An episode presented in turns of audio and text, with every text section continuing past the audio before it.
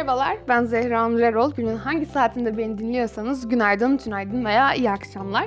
Bugünkü konumuz bölümün adından da anladığınız gibi geç kalmadım, ertelemeye hakkım var. Hayatı sürekli level atlayıp aynı Super Mario'daki gibi ejderhaları yani karşımıza çıkan sorunları yok edip en sonunda prensesi kurtaracağımız bir oyun olarak görmek bence en büyük hatamız. Şimdi siz sakin bir zihinle hayatınızda kaç kere toplum baskısından dolayı bir şeyleri hazır olmadığınız halde yaptığınızı düşünün. Benim aklıma gelen örnekler şöyle.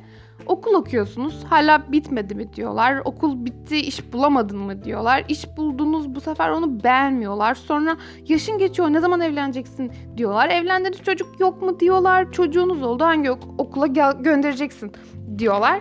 Kısacası yani size böyle dediler de dediler. Belki de siz çoğu zaman mental veya fiz- fiziksel olarak ruhen hazır olmadığınız şeyleri yapmaya zorlandınız ve bunu sizin mutluluğunuzu en çok isteyen insanlar bile istemeden yaptı. Bu bölümü çok popüler ve sevdiğim bir sözle bitirmek istiyorum. Muhtemelen siz de biliyorsunuz ama tekrar etmekte bence her zaman fayda var. Kimi 22 yaşında mezun olur ama sağlam bir iş bulmak için 5 sene bekler. Kimi 25 yaşında CEO olup 50 yaşında ölürken kimi 50 yaşında CEO olur ve 90'ı görür. Kimi evlenirken kimi bekar kalır. Obama 55 yaşında emekli oldu. Trump 70 yaşında göreve başladı. Bu dünyada herkes kendi zamanına göre yaşar. Etraftaki bazı insanlar senden bir adım ileride gözükebilir. Bazıları ise senin gerinde görünebilir. Ancak herkes kendi yarışında, kendi zamanında. Onlara kıskançlıkla besleme, taklit de etme. Onlar kendi zamanında, sen kendi zamanında yaşayacaksın.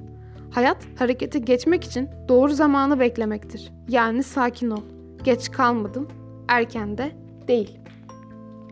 Geç de kalmadınız ve erken de değil diyor. Bu bölümü burada bitiriyorum. Beni dinlediğiniz için teşekkür ederim.